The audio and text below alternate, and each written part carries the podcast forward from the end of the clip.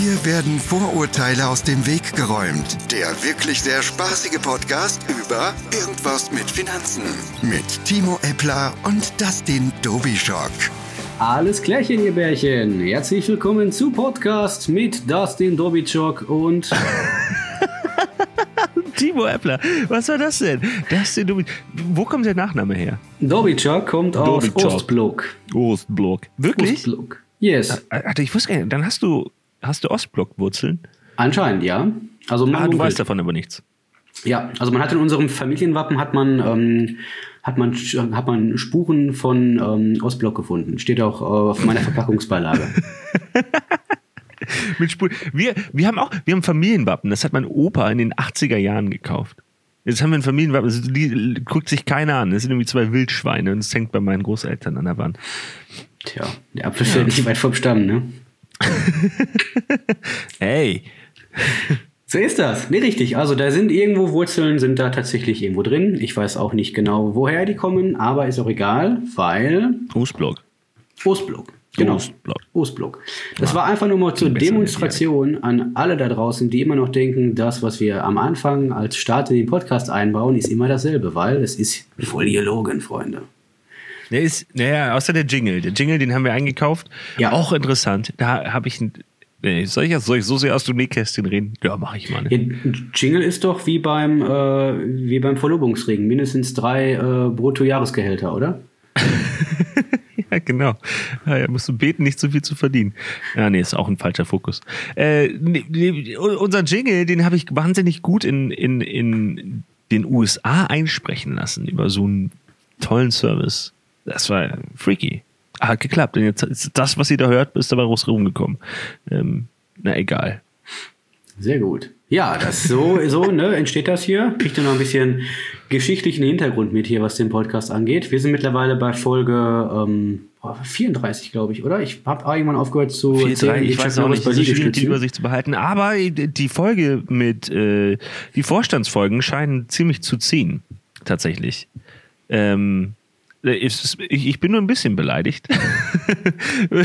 Weil sie, was heißt, Gäste finden die Menschen meistens interessanter als uns. Angeblich. Also zumindest sagen das die Zahlen aus. Es ist äh, eine kleine Träne rollt mir die, äh, die Wange runter. Aber ähm, hat mich gefreut, dass das so viele sich angehört haben. Tja. Und ähm, die Feedbacks waren auch spannend. Waren auch durchmischt tatsächlich. Also, äh, also viel, viel Positives. Ähm, sehr viel Wahrheit war es tatsächlich. So geil. Brauchen Ja, wir nächstes Mal ein bisschen Clickbait. Machen wir was nicht irgendwas mit Steve Jobs oder so. Dann die Leute denken, oh, die haben Steve Ja, Jobs als irgendwas Gast, mit müssen wir Steve, ich, das, ich glaube, es ist verboten. Darf, Ja? man das, darf man mit Toten werben? Ich glaube nicht. Wobei, wenn du überlegst, es gibt, es, es gibt äh, ähm, ähm, Werbung für Risikolebensversicherungen. Mhm. Das ist auch, ne? Die kriegst du Ja. auch nur, wenn du tot bist. Ob das jetzt so koscher ist, weiß man nicht. Und die Niki Lauda macht die, oder wie? Ne, naja. Macht ah. der nicht Werbung für Fackelmann? Oder, ne, das war ein anderer, oder? Nee, ach komm, wir sind, wir sind ganz düster unterwegs gerade. Okay, alles klar. Pass auf, wir machen jetzt, äh, wir, wir öffnen die, äh, wir öffnen die Pforten, gehen aus der einen düsteren Abteilung in die nächste düstere Abteilung und räumen mal heute mit Mythen auf zum Thema Berufsunfähigkeitsversicherung. Und passend zum Thema. redet drüber. Kommt- was? und passend zum spät Thema gibt es danach noch einen kleinen Einwurf zum Bereich Fehlerkultur. Überraschung. So ist das.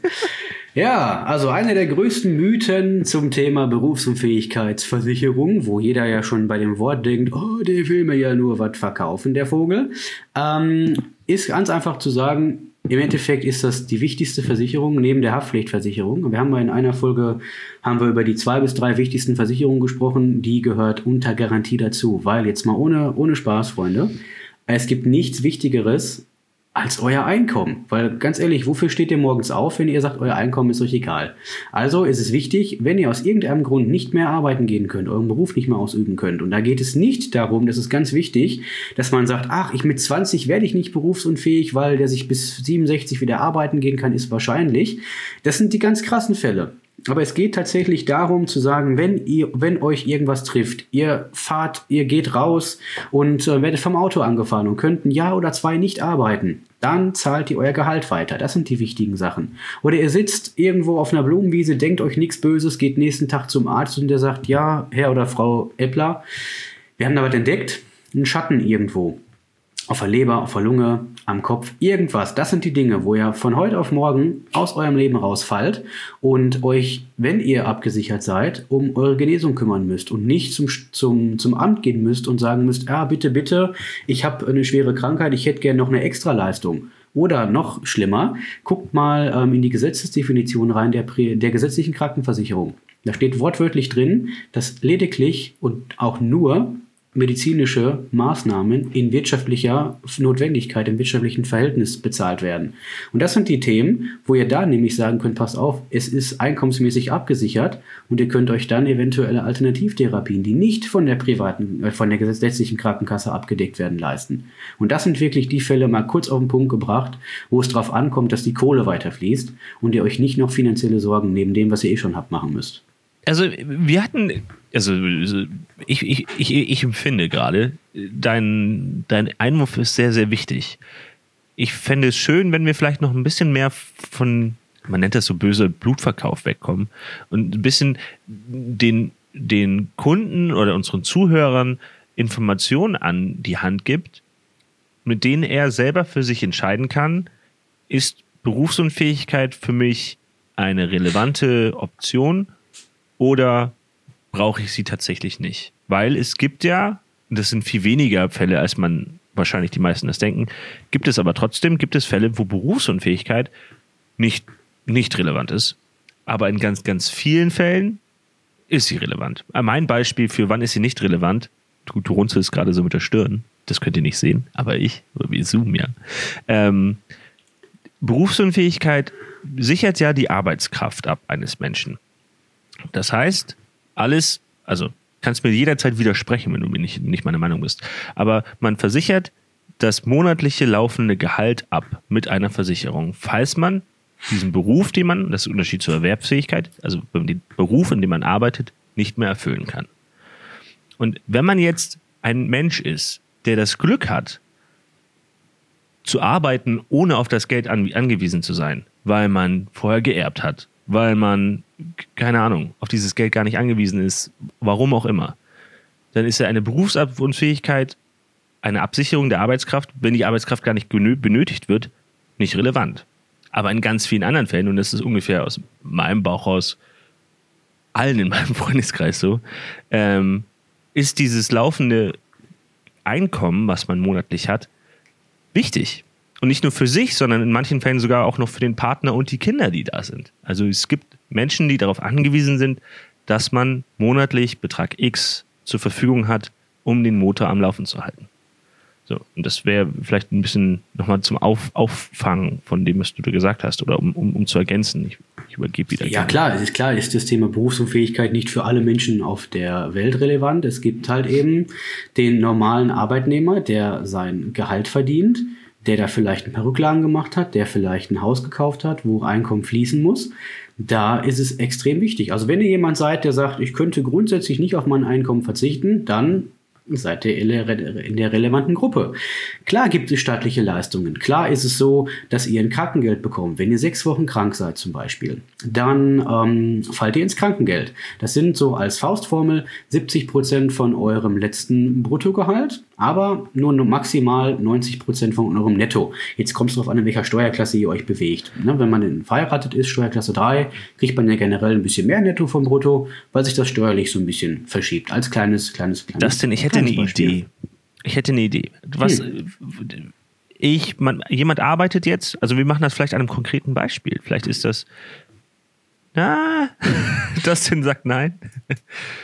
Ich will es nicht, nicht zu zahlenlastig machen. Mein Appell ist heute einfach nur, dass jeder, der das aktuell hört, ob er im Auto ist, im, im Bett oder weiß ich nicht, neben seiner Freundin äh, schläft, was auch immer, der einfach das Bewusstsein dafür bekommt, dass es sowas gibt und dass sowas tendenziell sehr relevant sein kann, wenn es hart auf hart kommt. Es geht nicht da, äh, darum, ähm, irgendwen mit irgendwelchen Zahlen zu überzeugen heute, dass er sagt, oh, ich habe mir das durchgerechnet, das rentiert sich, sondern einfach das Bewusstsein zu schaffen. Okay, dann, Thema. Dann, dann ohne Zahlen. Ähm, wie sieht das Szenario aus von einem Beispiel ohne dass es jetzt allgemeingültig sein muss, sondern einem bestimmten Beispiel, bis oder ab wann eine Berufsunfähigkeit für dich gefühlt im Normalfall zustande kommt. Ab wann ist jemand berufsunfähig?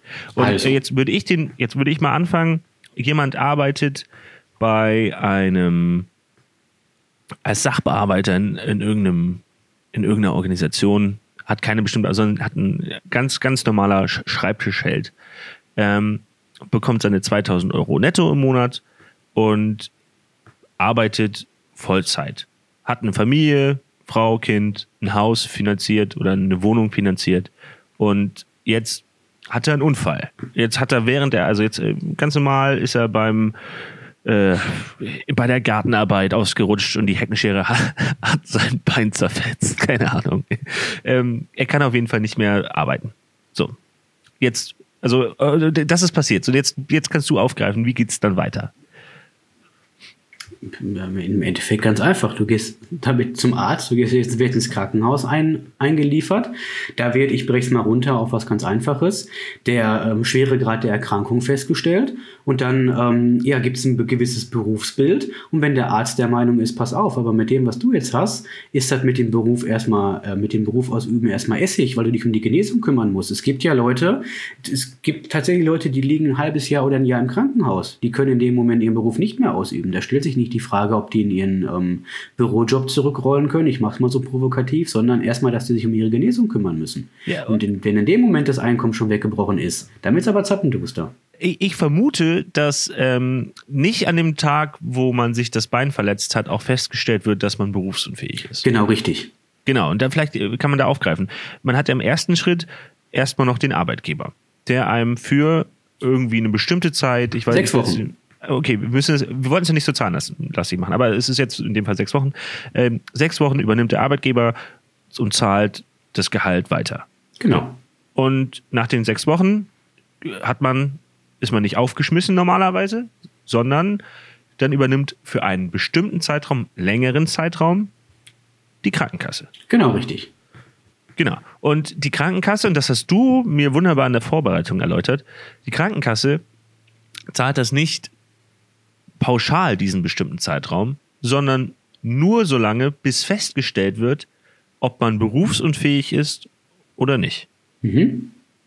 Und ab dem Zeitpunkt, wo die Krankenkasse feststellt, du bist unter Berufsunfähigkeit, was auch in diesem bestimmten Zeitraum sein kann, und also so habe ich das verstanden, ohne Experte zu sein, ähm, muss man sich unter Umständen selber versorgt haben oder mit den staatlichen zur Verfügung gestellten Versorgungssystemen auskommen.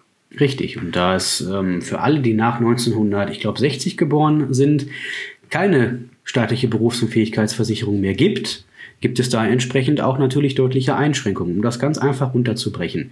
Ähm, berufsunfähig heißt, dass du deinen aktuell erlernten Beruf nicht mehr ausüben kannst. Und das, ähm, es gibt zwar Gesellschaften, die regeln das ein bisschen anders, aber ähm, alle guten und gescheiten Gesellschaften dürfen dich auch nicht auf einen anderen Beruf verweisen, der nicht deiner sogenannten sozialen Gestellung entspricht. Das heißt, es darf jetzt nicht jemand hergehen und sagen, ich bin ähm, großen Außenhandelskaufmann und die Gesellschaft sagt, du kannst aber noch äh, in dem Discounter an der Kasse arbeiten. Das dürfen die nicht machen. In der großen Unterscheidung zum Staat. Der Staat stellt fest, ob du irgendeinen, irgendeinen Beruf nicht mehr ausüben kannst. Und es Das nennt sich da dann, glaube ich, erwerbsunfähig und nicht mehr berufsunfähig. das nennt ne? sich erwerbsunfähig, richtig, Genau. genau. Und je nach Schwere geht es halt eben darum, da wird gemessen, in welchem Zeitraum und so weiter. Und es gibt Gerichtsurteile, das könnt ihr googeln, dass festgestellt wurde, dass jemand nicht mehr in seinem Beruf arbeiten kann, ja, der im Rollstuhl saß und so weiter. Und der konnte tatsächlich, die haben eine Stelle gefunden, wo er länger als ein paar Stunden am Tag am Bahnsteig einen Knopf drücken konnte. Und dementsprechend hat er nicht die volle Erwerbsminderungsrente bekommen. Und ich, Herzlich willkommen. Ich, ich meine, das sind nicht mehr als sechs Stunden, oder?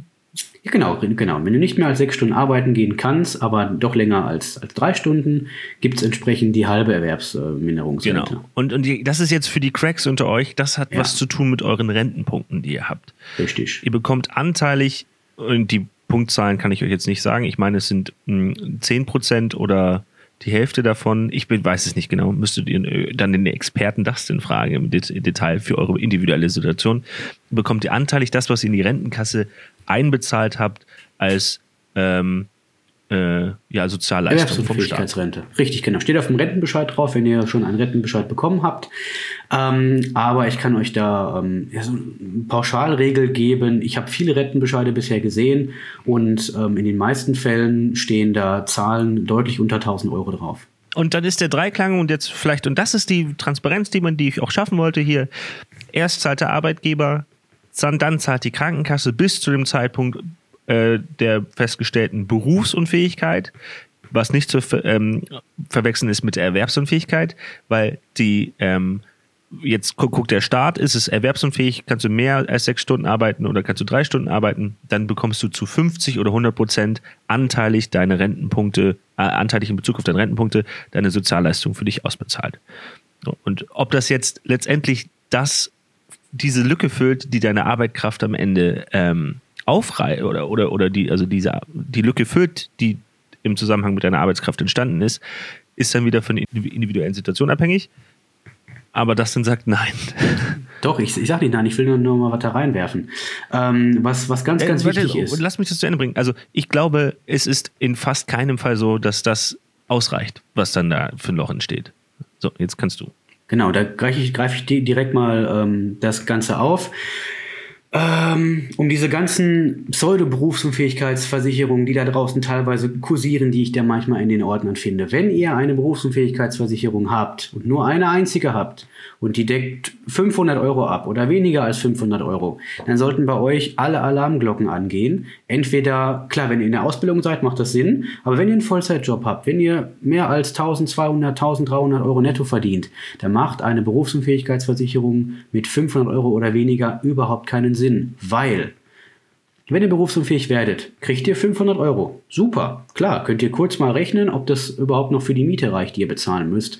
Und dann geht ihr zum Amt und sagt, pass auf, ich hätte gerne, ich habe so eine Berufsunfähigkeitsrente und hätte jetzt gerne noch mal ein bisschen staatliche Hilfe, dann sagt der Staat, cool, wir geben dir die Grundsicherung, aber das, was du von der ähm, Berufsunfähigkeitsversicherung bekommst, rechnen wir dir an. Das heißt, ihr habt im Endeffekt Geld bezahlt für Nüsse.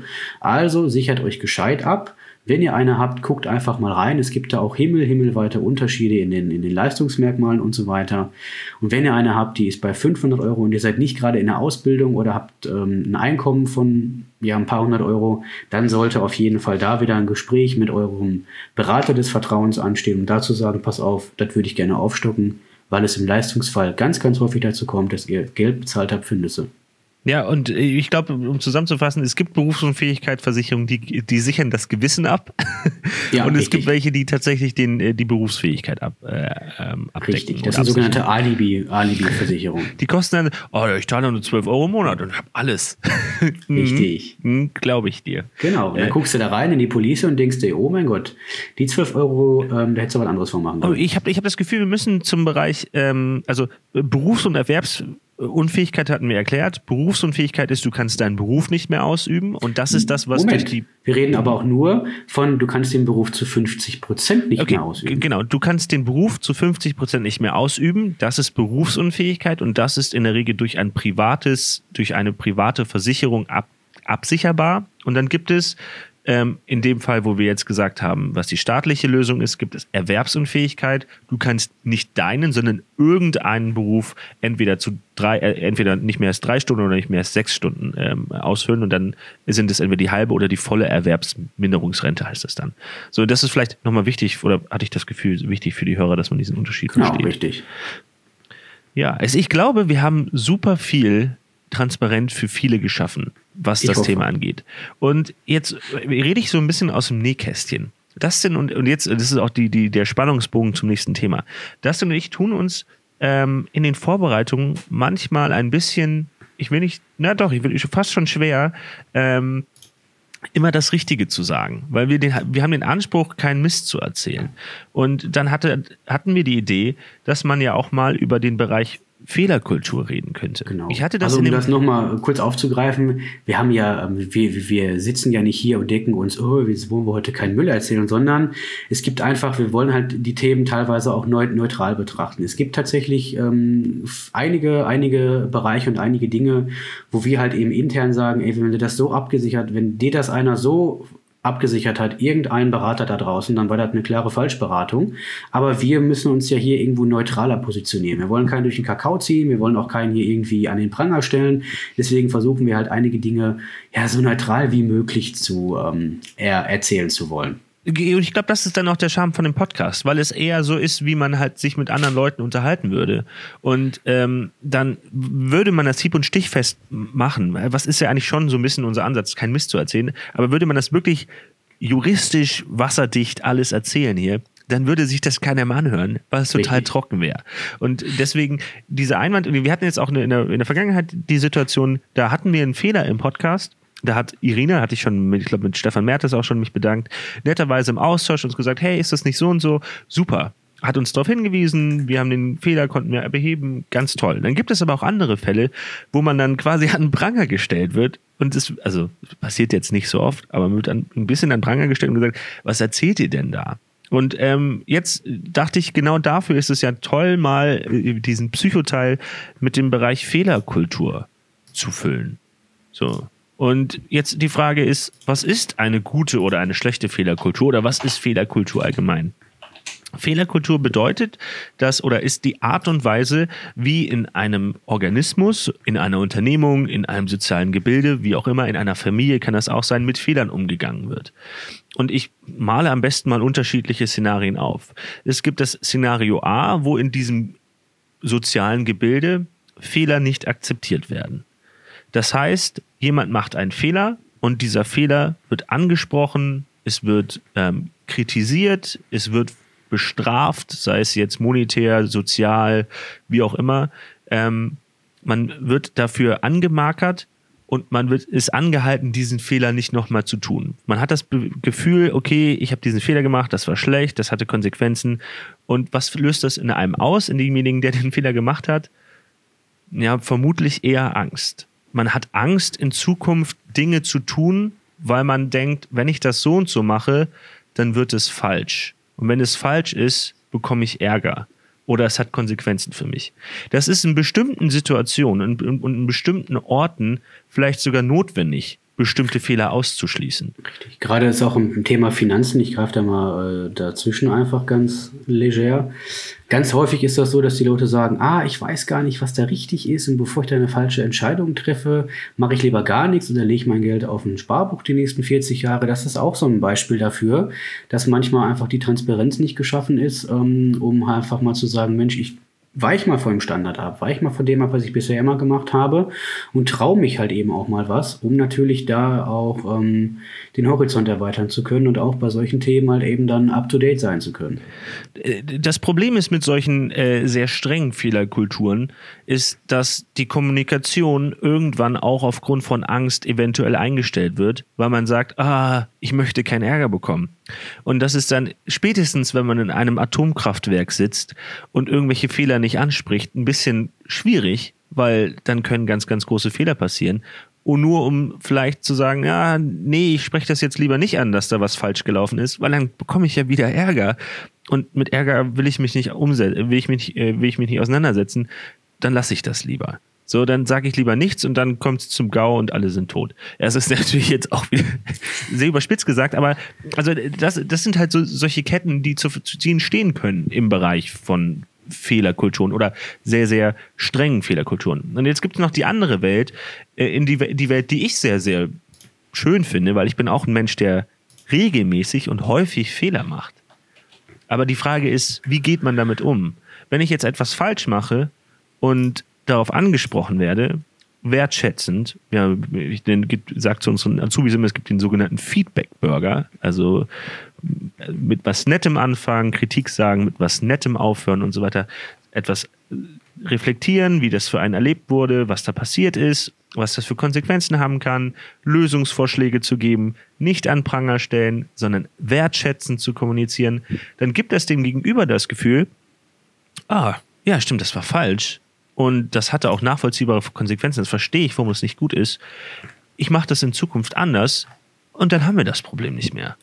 Und das ist doch eine viel freiere und viel weniger belastende Kultur als die, wo du für jeden Fehler, den du machst, gleich einen auf den Deckel bekommst. Vor allen Dingen lernst du dadurch auch äh, eine Menge. Also ich als Unternehmer, wenn ich aus, meinen, aus Fehlern, die man macht, nicht lernen würde, dann bist du gar nicht, dann, dann bist du gar nicht in der Lage, dir entsprechend was, irgendwas aufzubauen. Wenn du irgendwo hingehst und machst einen Fehler und denkst dir, ah, oh, das mache ich nicht wieder, das, das vermeide ich jetzt und vermeidest sogar die Situation, dann kannst du dich gar nicht weiterentwickeln in keinem Lebensbereich. Und wenn du einfach alle Fehler, die du machst, so siehst, ähm, dass du sagst, oh, was kann ich daraus lernen? Was kann ich beim nächsten Mal besser machen? Wie kann ich mich bei, da ähm, besser darauf vorbereiten zum Beispiel auch. Dann hast du aus dem Fehler was gelernt. Schwierig wird es nur, wenn du Fehler immer wieder machst. Dann weißt du einfach, du lernst. Ja, dann ist aber nicht. spannend zu wissen, warum machst du diesen Fehler immer genau. wieder. Und dann würde ich selbst da nicht fragen, was bist du für ein Vollidiot, dass du die Fehler immer wieder machst, sondern ich würde fragen, hey, kann das sein, dass du diesen Fehler immer wieder machst? Und hast du eine Idee, woran das liegen könnte? Das ist ja viel lösungsorientierter, als dann immer wieder voll auf den Kopf zu hauen. Und letztendlich geht es darum, dass eine gute Fehlerkultur auch zu eher, eher zu Innovationen führt weil man braucht diese Fehler und man braucht auch diese Konflikte, die entstehen, um Innovation zu schaffen. Die Frage ist nur, wie geht man mit diesen Konflikten und diesen Fehlern letztendlich um? Und eine gute Fehlerkultur schafft eine, also eine bessere Wiese für Innovation als eine sehr strenge Fehlerkultur. So, das war mein Wort zum Sonntag. Wir sind Sehr auch schon wieder voll wieder, voll wieder über, über, überlaufen hier mit der Zeit. Wir müssen aufhören, Dustin. Aber wir wollen ja auch ein bisschen Mehrwert raushauen. Also, Freunde, wenn euch die Folge gefallen hat, wenn euch gefällt, dass wir mal ein bisschen unverblümte Transparenz in manche Themen reinbringen, dann gebt uns gerne ein Feedback, folgt uns auf Instagram, Dustin-Dobischow. Ja, spread the word überall, teilt uns, zeigt es euren Freunden, macht uns bekannter, als wir schon sind. Genau, wir wollen, wir sind schon weltweit, äh, wir werden schon weltweit gehört, aber ja, wir können das auch auf ähm, ja, andere Welten aus. Die, aus, die, äh, die guten Thailand-Urlauber, die, die, die, uns mitnehmen. Ja. ja. nein, also doch. Also es wird uns freuen. Auf jeden Fall, äh, genau, Sehr das haben wir schon gesagt, das sind unterstrich Dubichok und Timo.appler bei Instagram. Ansonsten auch bei der IWMF-Seite, iwmf.de erreicht ihr uns. Gut, dann arrivederci und bis zum nächsten Mal. Bis zum nächsten Mal, bis dann, ciao. Ciao.